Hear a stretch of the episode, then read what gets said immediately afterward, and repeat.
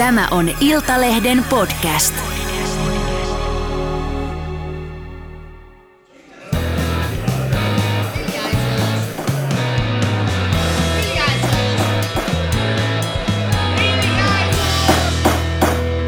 Politiikan puskaradio. Studiossa Juha Ristamäki ja Late. Lauri Nurmi. No niin, huomasitko Late, että demarit jälleen eilen tuolla Ylen tentissä palasivat vanhaan tuttuun kuosiinsa, että tämä maa pelastetaan keksimällä uusia veroja. Tällä kertaa siis pääministeriään esitti siellä, että kunnallisvero pitäisi nost- tehdä progressiiviseksi. Tokihan se nytkin on progressiivinen, koska pienitulostaan eivät maksa kunnallisveroa ollenkaan, joten jonkunhan sekin vero on maksettava, jotta ne kuntien palvelut pyörii. Mutta se on kyllä hauska, että eikö kukaan ollut pääministerille esimerkiksi vaivautunut kertomaan, että, että hänen hallituksensa on tekemässä tämmöistä asiaa kuin sote-uudistus. Sehän tarkoittaa sitä se sote-uudistus, että, että kunnilta viedään suurin osa niiden kuntien menoista pois, eli sote-menot, jotka kierrätetään jatkossa siis valtion kautta. Eli myös sote-menot muodostuvat tätä kautta progressiivisiksi. Eli hän itse asiassa haluaa sen, joka vielä kunnille jää, jolla sitten hoidetaan koulut ja urheilukentät ja, ja tota niin, niin, muutama muu elinvoima-asia, niin hän haluaa senkin progressiiviseksi. Että loppujen lopuksi pitäisikö tässä pikkuhiljaa muuttaa mökille ja vaihtaa nimensä ja tota niin, kotipaikkansa ja muuta, ei tar- koska eihän tässä mitään muuta enää ehdi kuin veroja maksaa. Tähän otettiin riemulla tämä uutinen varmaan Kauniaisissa ja Naantalissa ja Espoossa ja tällaisissa kunnissa, joilla on tämmöinen pyhä asia, että meillä on Suomen matalin veroprosentti. Niin siellähän eilen demareitten kannatus jäätyi uusiin miinuslukemiin. Ja vakavasti ottaen, niin tässähän on totta kai kysymys siitä, että kyllähän demari tykkää kauhoa. Se vaan tykkää kauhoa jonkun toisen soppaa tai, tai jonkun toisen kanootilla tai jonkun toisen taskulla. Ja sosiaalinen mediahan täytty välittömästi näistä tällaisista tuota, vakiosloukaneista. Ja, ja täytyy kyllä sanoa, että et, et Marin kyllä tässä jopa ylitti tämän oman punaisuutensa. Että hän siinä Ylen tentissä sanoi, että, että kyllä, kyllä demarit on vasemmistopuolue, että tämä pitää ymmärtää, mutta tämä meni jo tällaiseen ehkäpä kerran kuopattuun yhteiskuntajärjestelmän malliin mielestäni. Kyllä, just näin. Ja sitten se, että, se, että, tota, että hän vaivoin sai puristettua itsestään irti koko tentin tai sen koko ohjelman aikana esimerkiksi sanan niin kuin työllisyys. Koska niin kuin, näitähän on kuka tahansa meistä pystyy ke- keksiin niin kuin sata hyvää asiaa, mitä hyvinvointiyhteiskunnan pitäisi tuottaa. Mutta sitten kun mennään siihen tulopuoleen, niin sitten jos ainoa työkalu pakissa on niin kuin verotuksen nostaminen, niin kyllä kieltämättä niin kuin aika kaukana ollaan vanhoissa ajoissa. Joo, ja sittenhän merkille pantavaa oli se, että kun siinä Marin sai pitää tämmöisen oman puheen, niin hän siinä lopuksi taisi, jos ihan oikein kuulin, niin todeta, se saattoi olla lipsautuskin, että, että me demaritkin tarvitsemme kuntia – ja hän, hän sanoi jotenkin tähän tyyliin, että ei pelkästään sitä, että kunnat tarvitsee demareita, vaan että, että demaritkin tarvitsee kuntia. Niin siitä tuli kyllä mieleen, että kun ynnätään julkisen sektorin työntekijät ja sitten kuntien erilaiset tuota eläkeläiset, niin siitä saadaan jo aika monta sataa tuhatta ihmistä. Ja tietenkin voidaan ajatella, että tota, että he sitten äänestävät demareita ja marinia, mutta siellä ei sanottukaan sanaa yritys. Ei mainittu, ei mainittu mitään mitään yrityksistä ja se oli varmaankin se, että jos oli viime eduskuntavaaleissa oli nämä dieselautot oli se demareitten kompastuskivi, niin tämä progressiivinen kuntavero on sitten varmaan nyt se kanto, johon saattaa kapsahtaa. Joo, eilen joku leikkisesti somessa mainitsi, että Ruotsissa näitä kokeiltiin kaikenlaisia näitä, myös näitä verokuvioita, koska Ruotsissa demarit on olleet valtapuolueen niin kauan kuin me kaikki muistamme, niin siellä 70-luvulla Astrid Lindgrenin esimerkiksi verotus oli ollut jo 104 prosenttia. Että kyllähän tässä tietysti siinä mielessä vielä kiristämisen varaa on. Että kyllähän kaikkien tilastojen mukaan meidän verotus on niin OECD-maissa tai EU-maissa, niin me ollaan kärkitasoa siis kokonaisveroasteella. Mutta ei nyt tietysti sadassa neljässä vielä olla, että, että ei tässä nyt tietysti, kyllä siinä vielä demareilla kurottavaa on. On, mutta tähän on oikein hauska, kun tässä sote-uudistuksessahan on se, että kun jos nyt vaikka jossain kunnassa veroprosentti on 19 tai 20 se kuntaveroprosentti, niin sitten kun VM on tehnyt näitä leikkauslaskelmia, että kun niitä menoja ja veroja siirretään sitten valtiolle, niin sitten jatkossa kuntien veroprosentit ovat vaikka olisivat vaikka 10 tai 11, niin siitähän riemu repeäisi, kun nyt ilmoitettaisiinkin, että, että, että teille, jotka ette ole maksaneet ollenkaan, tai sitten tämmöisille pieniä keskituloisille, niin teille se on tämä 10 ja 11, mutta sitten kuulkaa, kaikki, jotka ansaitsette 3000 euroa tai enemmän, niin teille onkin ihan uudet veroprosentit, 15, 20, 25, niin kyllä sitä äkkiä päästään sinne 104. Kyllä, ja sitten kun otetaan siihen vielä päälle muun muassa esimerkiksi tämän, tässä hallituskoalitiossa olevien vihreiden halut nostaa ympäristöveroja, kiinteistöveroja, voisin myös esittää, että ehkä myös ALV-verosta voitaisiin tehdä progressiivinen, koska sehän olisi ihan oikein, että kun ihminen menee kauppaan, ruokakauppaan, vaikka Lidliin tai ihan minkä tahansa ruokakauppaan, niin kassalla häneltä kysyttäisiin, minkälaiset tulot hänellä on. Ja hän voisi sitten maksaa niin kuin ikään kuin ostoksensa, ostostensa niin kuin ALV-veron niin omien tulojensa mukaan. On, ja nythän tässä käy selvästi niin, että kun me väännetään tästä hirtehistä vitsiä, niin ootas vaan seuraavassa budjettiriihessä, niin median, median alvi sehän pomppaa nyt sitten ainakin 20, koska silloin kun media ansiokkaasti nämä vaalirahaskandaalit toi, toi tuota, esille, niin poliitikkojen kostohan oli hirmuinen. Nehän laittoi arvonlisäveron tuota, paperisanomalehille, jotka, Kyllä. Ja, kuristaakseen ne ki, kiusan kappaleet pois. Tämähän on hauska juttu sinänsä, että, että silloinhan niin kuin tiedät, niin keskustalaisillahan oli, koska he olivat sydänjuuria myöten närkästyneet kaikista itse tekemistä virheistä, niin, tuota, niin, niin heillähän oli haluja nostaa huomattavasti enemmän tätä lehdistön veroa. Mutta sitten jossain vaiheessa, niin kuin neuvottelujen vaiheessa, niin, kuin niin sanotusti pönkkä petti, eli hermot, eikä he pystyneet niin, kuin niin paljon viemään sitä läpi, mutta kyllä he tietysti niin kuin oman, oman tota, niin suloisen kostonsa saivat antaa siinä medialle. On ja rahaa on jos tähän loppuu vielä tähän aiheeseen ottaa tämmöisen kaneetin, että kun tässä mennä viikolla kuuntelin eduskunnassa, kun puhuttiin valtiontalouden lähivuosista, niin Marin siinä ripitti kokoomusta ja kun, kun kokoomus ajatteli, että, että pitäisi valtion menoja vähän säästää, niin sitten Marin sanoi, että mistä te leikkaatte, mistä te leikkaatte tämän miljardin koulutuksesta, opetuksesta, varhaiskasvatuksesta, sosiaali- ja terveys, terveydenhuollosta. Ja sitten hän sanoi tällä tapaa kansakoulun opettajamaisesti, se on kuulkaas aika iso raha.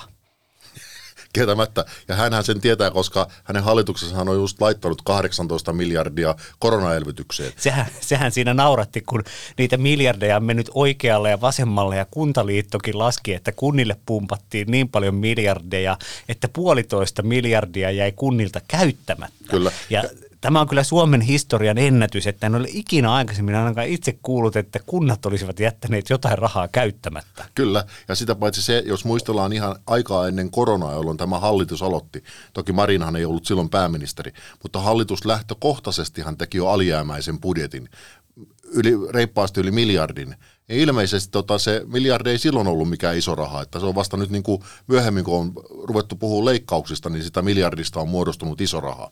Mutta sen verran vielä veroista tuli mieleen, että Akuankassa oli kerran sellainen tarina, että kun karhukopla oli ottanut niin kuin vallan Ankkalinnassa, niin sitten kävi ilmi, että tuota, verotulot, verotuottojen, verotu, ei kun itse asiassa he olivat menneet töihin tuolle Roopeankalle ja sitten piti saada lisää rahaa niin kuin Roopeankalle. Ne innovoivat veroja, muun muassa semmoisen veron, että he ilmoittivat kaikille kansalaisille, kulkivat semmoisella kuorma-autolla ympäri kaupunkia ja torvella ilmoittivat kaikille kansalaisille, että kaikkien pitää kuunnella torvisoittomusiikkia. Siellä kuorma-autolavalla oli siis torvisoittokunta ja sen jälkeen määrättiin torvisoittovero. Ja tällä tavallahan tämä toimii. On, ja nythän meillä on laitettu hienosti tuota verolle koko huviala, kielletty elinkeino. Viikon kiinnostavia päätöksiä oli myös tuota, entisen valtiovarainministerin Katri Kulmunin toiminta siinä. Muistat, kun lähdettiin koronakriisin alkuaiheessa tukemaan Euroopan maita tämän Euroopan vakausmekanismin kautta.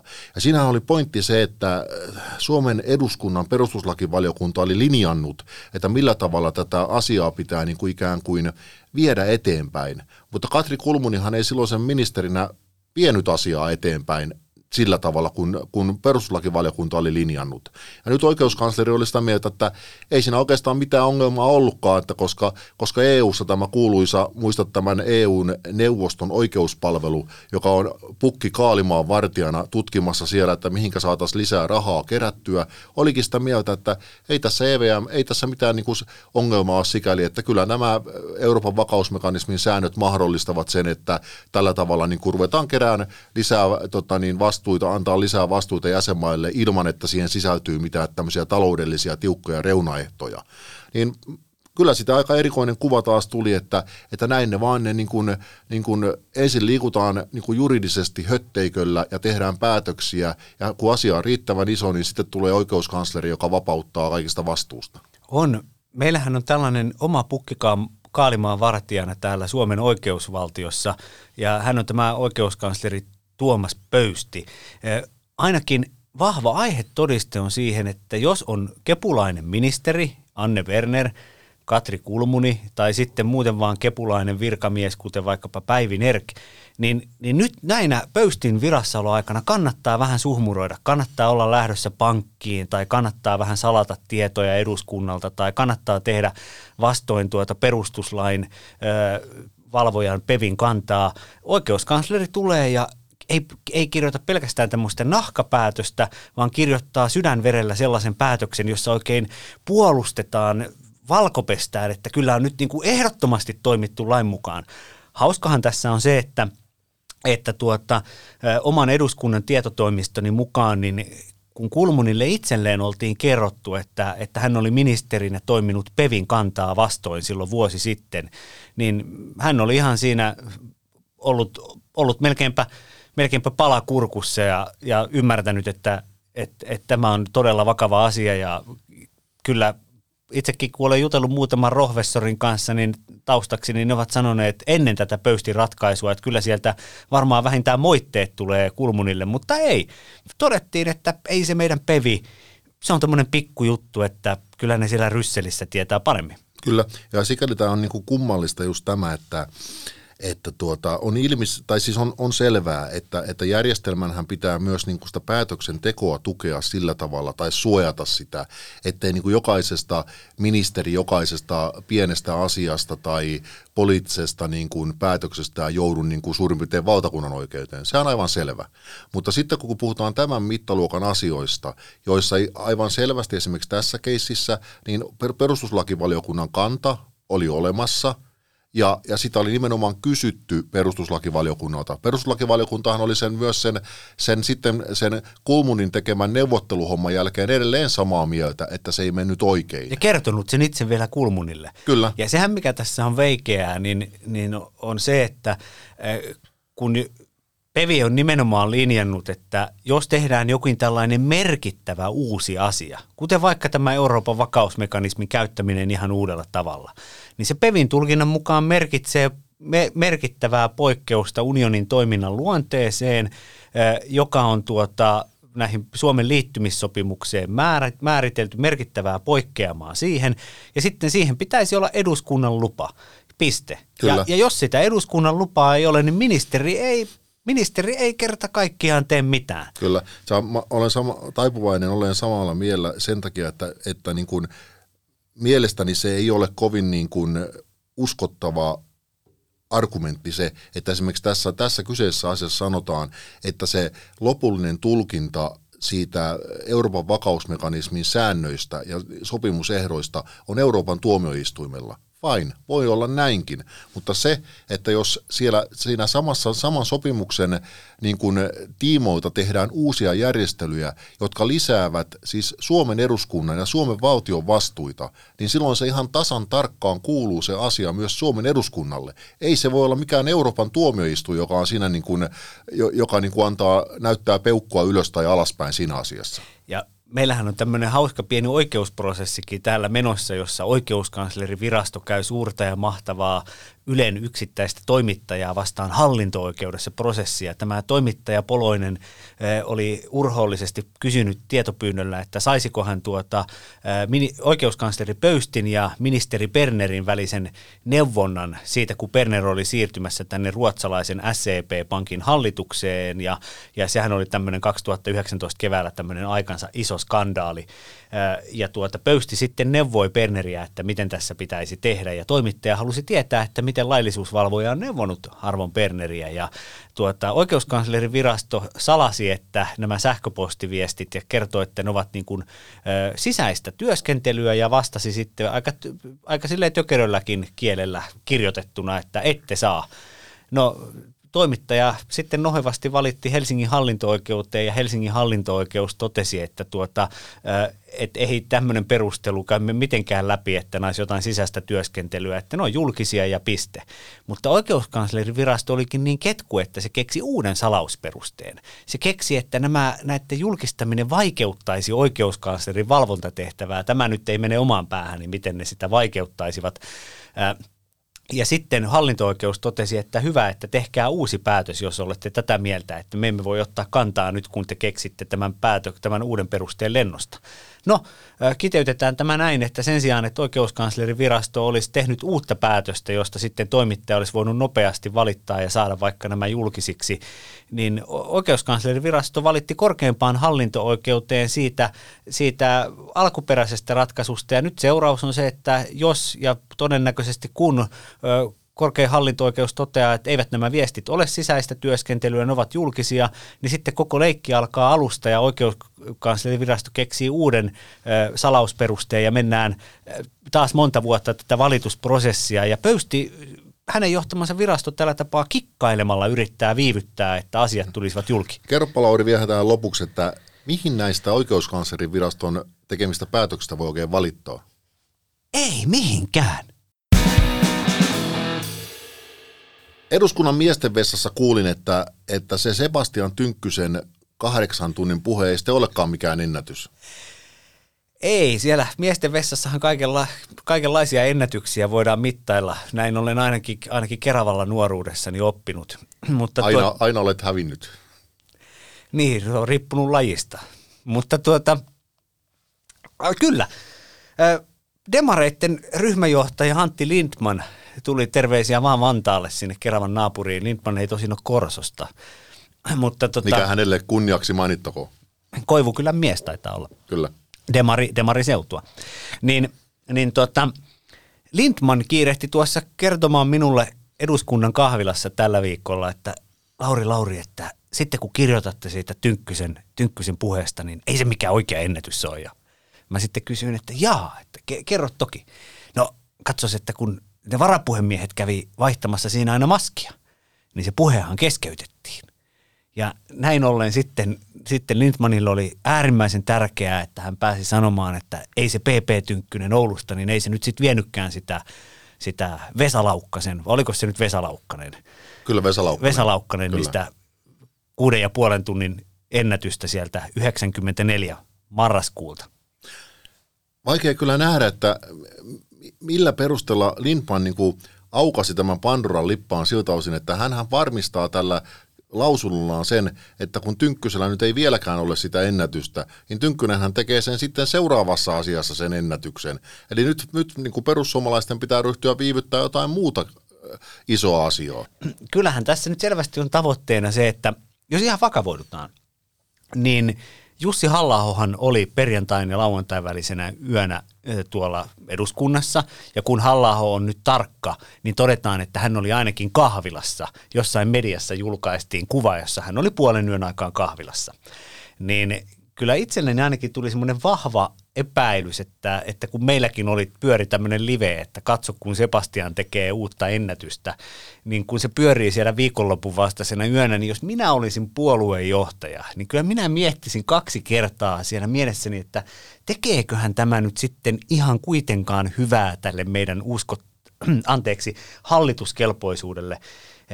Ja tuota, kas, kun Sebastian oli kahdeksan ja puoli tuntia puhunut niin kuin taikaiskusta tämä jarrutuskeskustelu sitten taisi aika pian sen jälkeen heti sitten aamujen tunteena loppua. Kyllä, Voi, olet varmasti oikealla jäljellä. Veikkaan, että en tiedä, mutta veikkaan, että, että perussuomalaisissa kyllä siinä vaiheessa ryhdyttiin jo huomaamaan, että, että tämä viivytyskeskustelu, johon heidän to, heillä on tosi, to, toki kaikki oikeus, niin oli ryhtyi jo, rupesi olemaan niillä rajoilla, että, että se rupeaa kääntymään niin kuin heitä vastaan.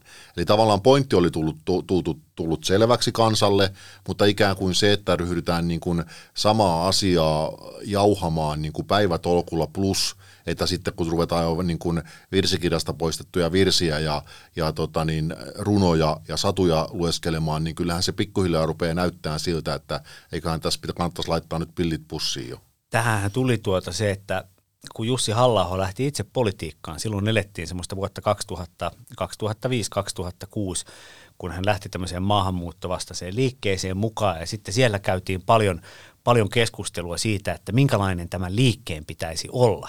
Niin siellä oli tällainen turkulainen kaveri Olavi Mäen, Mäenpää, joka oli, Kyllä. joka oli tuota, kauniisti sanottuna värikäs persona. Rauha hänen sielulleen. Kyllä, juuri näin. Poliitikko, hän oli valtuutettu Turussa, tunnettu henkilö, sai paljon ääniä, sitä kunnioitettakoon. Mutta tuota, halla oli sitten tärkeää, että tällainen, tuota, hän kutsui sitä vähän tämmöiseksi niin parodiapolitikoinniksi, että tämmöinen, tämmöinen sirkus, sirkuspolitiikka, niin siitä pitäisi päästä eroon, jotta, jotta heidät voitaisiin ottaa vakavasti. Ja, ja, ja mieleeni palasivat nämä, nämä Hallahon varhaiset ajatukset, kun, kun seurasin tuota yöllistä huipentumaa. Se oli kieltämättä, äh, täytyy sen verran, että nostan hattua Tynkkyselle.